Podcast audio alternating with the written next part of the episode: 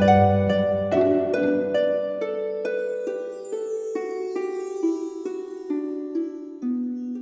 イルセラピーでバラ色の人生。宇宙とつながるミオラジオ。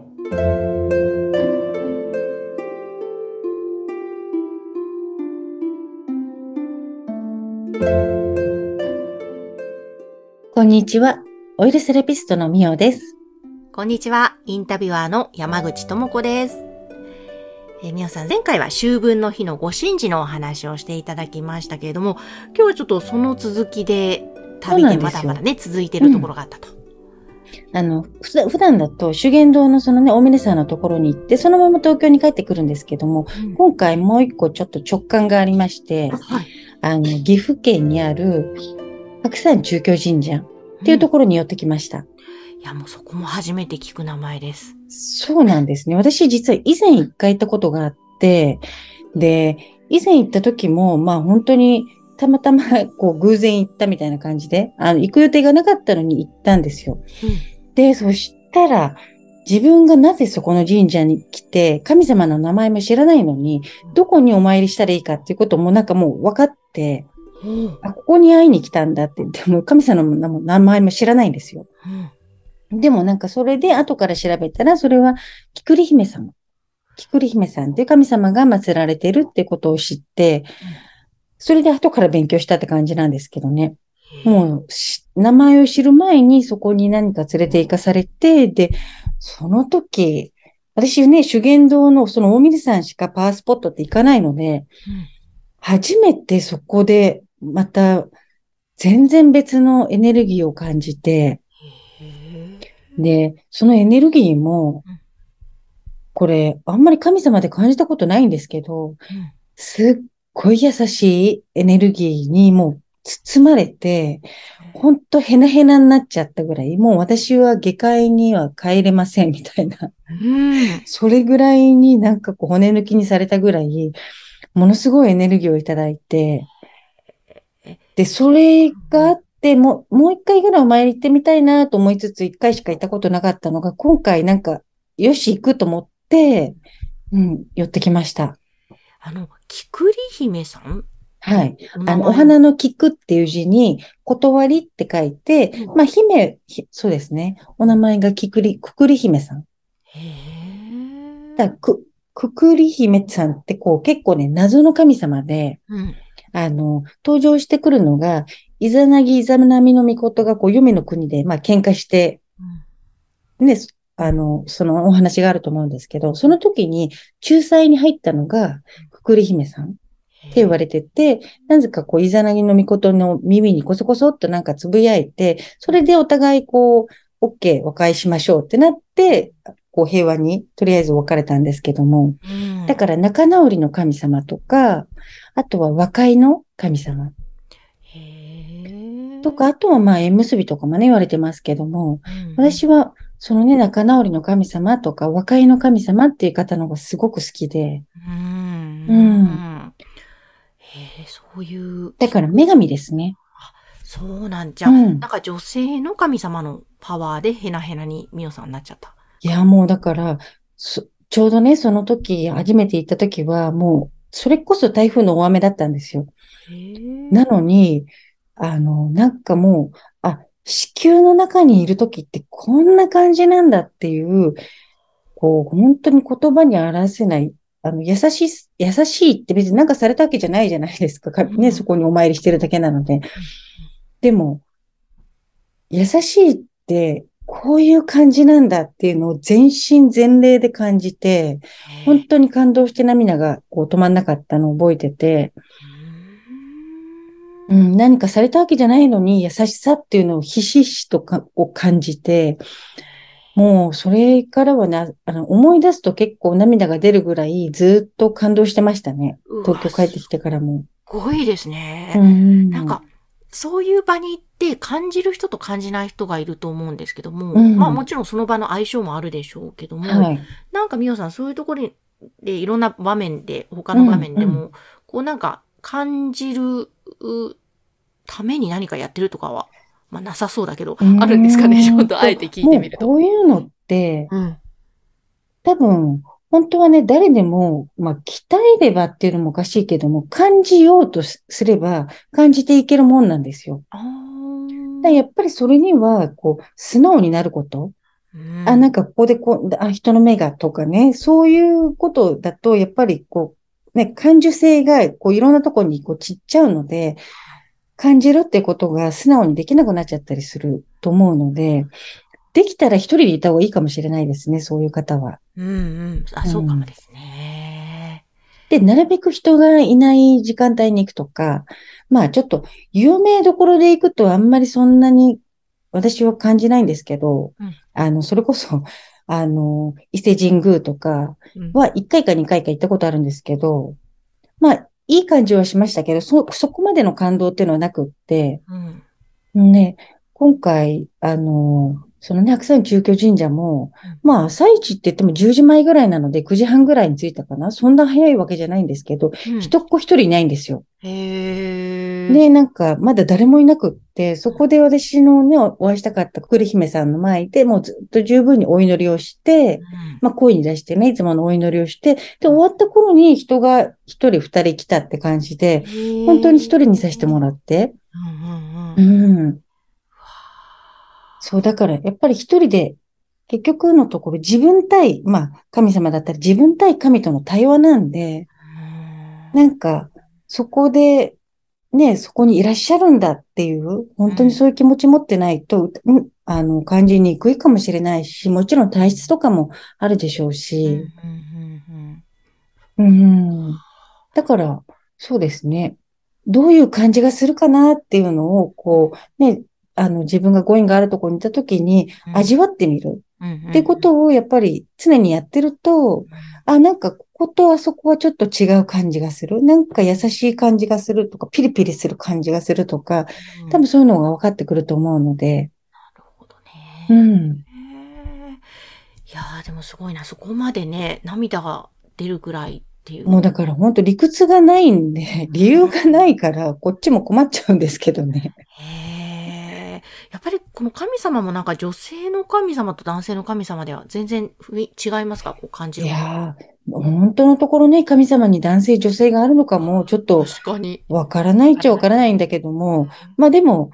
あの、神様もだんだんこう人間に近づいてくると、イザナギ、イザナミの御事なんていうのはね、こう、夫婦じゃないですか。うん。だから男性、女性っていうのは多少はね、生まれてきてるから、まあ、あるっちゃある。大元のね、根源の神様は関係ないでしょうけど、もう一体なので。でも、もうちょっと人間に身近なところの神様だと、男性の神様とか女性の神様とかはねう、んいそうですよね。うーんその、きあの、聞く、えっ、と、そう、くくり姫さん。あきくり姫さんとも。うんうんきくり姫さん、きくり姫さんに感じたのはもう本当にまさに子宮の中ってお母さんみたいなそういう女性の、うん。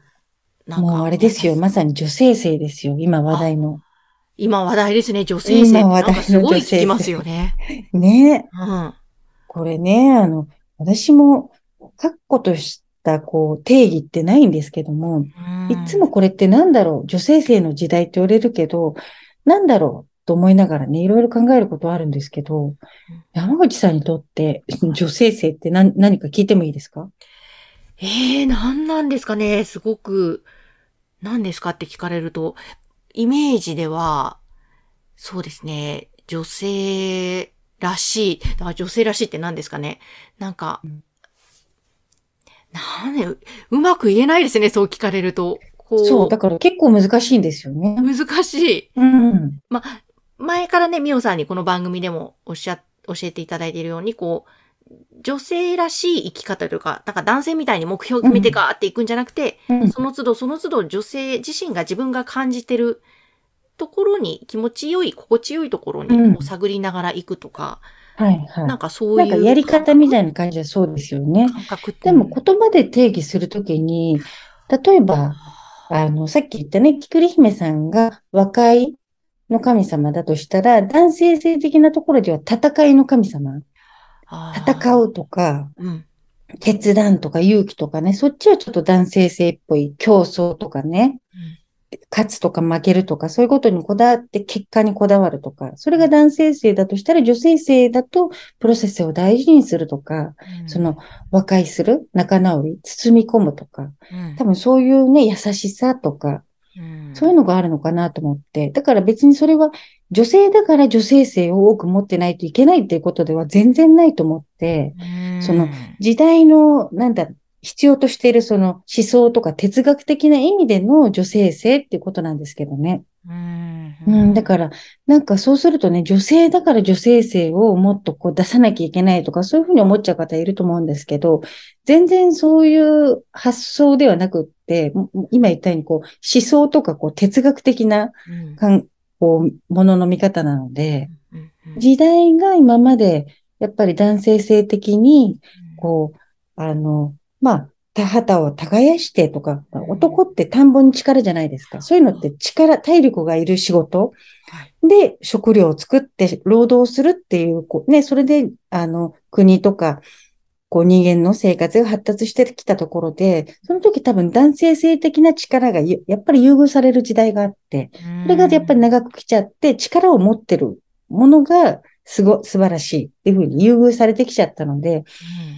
そんなとこからきっと男性性が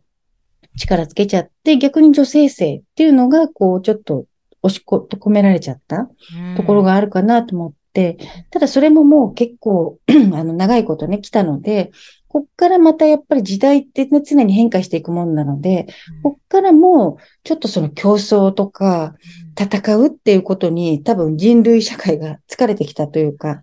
時代の変換期って言われてるので、こっから別に大先生がなくなるわけじゃなくって、うん、もうちょっと女性性的な力が強まっていく時代に、こう、時代のこう、なんて言うんでしょう、要請というか、うん、うん、そういうものがね、あの、押し寄せてきてるんだろうなっていうふうに思ってます。とね、確かになんかそうやって捉えると、ね、つい今女性性がなんか一人歩きしてるようなところがあるから、うんうん、女性らしくしなきゃとか、セクシーな感じとかなんかよくわかんない、うん、それはそういうことじゃないですもんね。あの、なんか全然違いますね。うんうん。だからそういうみおさんみたいな感じで捉えると、あ、なるほどな。時代の流れ、だ確かにそうだろうなと思います、ね、うん、だから仕事のやり方もね、あの、過去をこう分析して、どうやって未来を築いていくかみたいな、今までのね、マーケティング的なやり方、そういう分析とかね、そういうのじゃなくって直感、こうしたら楽しそう、うまくいきそうみたいな、そっちの方が女性性っぽいので、やっぱりこう上と繋がってる感じの、うんうん、そういうやり方っていうのがもっともっと尊重されても良くなってくるんだろうし、あの、男性もね、女性性のこう時代の方が生きやすい方いっぱいいると思うんですよね。うんうんうんいや、そう思います。その方が肩の力が抜けてうまくいきそうな方結構いますよね。うん。うん。